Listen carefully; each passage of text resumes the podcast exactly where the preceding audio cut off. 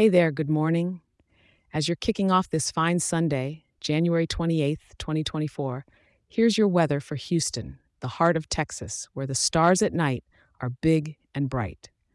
Now, before I dive into what the skies have in store for us, I've got something fresh and exciting for you.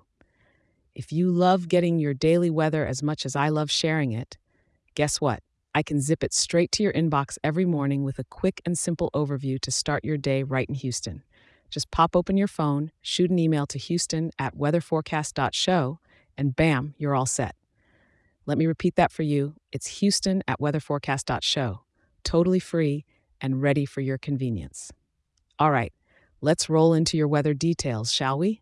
This morning, you might need a light jacket as you step outside with a crisp 48 degrees greeting you. The sun will climb higher, and by midday, we're looking at a comfortable 59 degrees.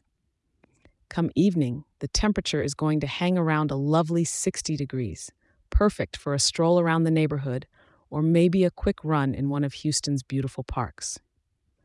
As night falls, it'll be a mild 54 degrees, so if you're heading out, you won't need more than a cozy sweater. We've got clear skies all day long.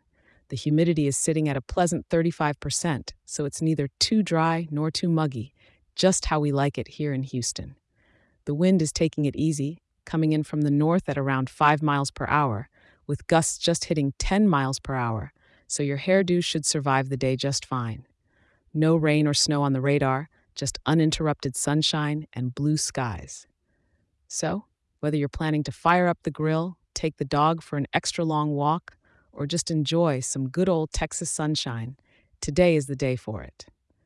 Make the most of this beautiful Sunday, and remember, tomorrow I'll be right here to help you start your day off on the right foot. If you're enjoying tuning into this show, do me a favor and share it with a local friend.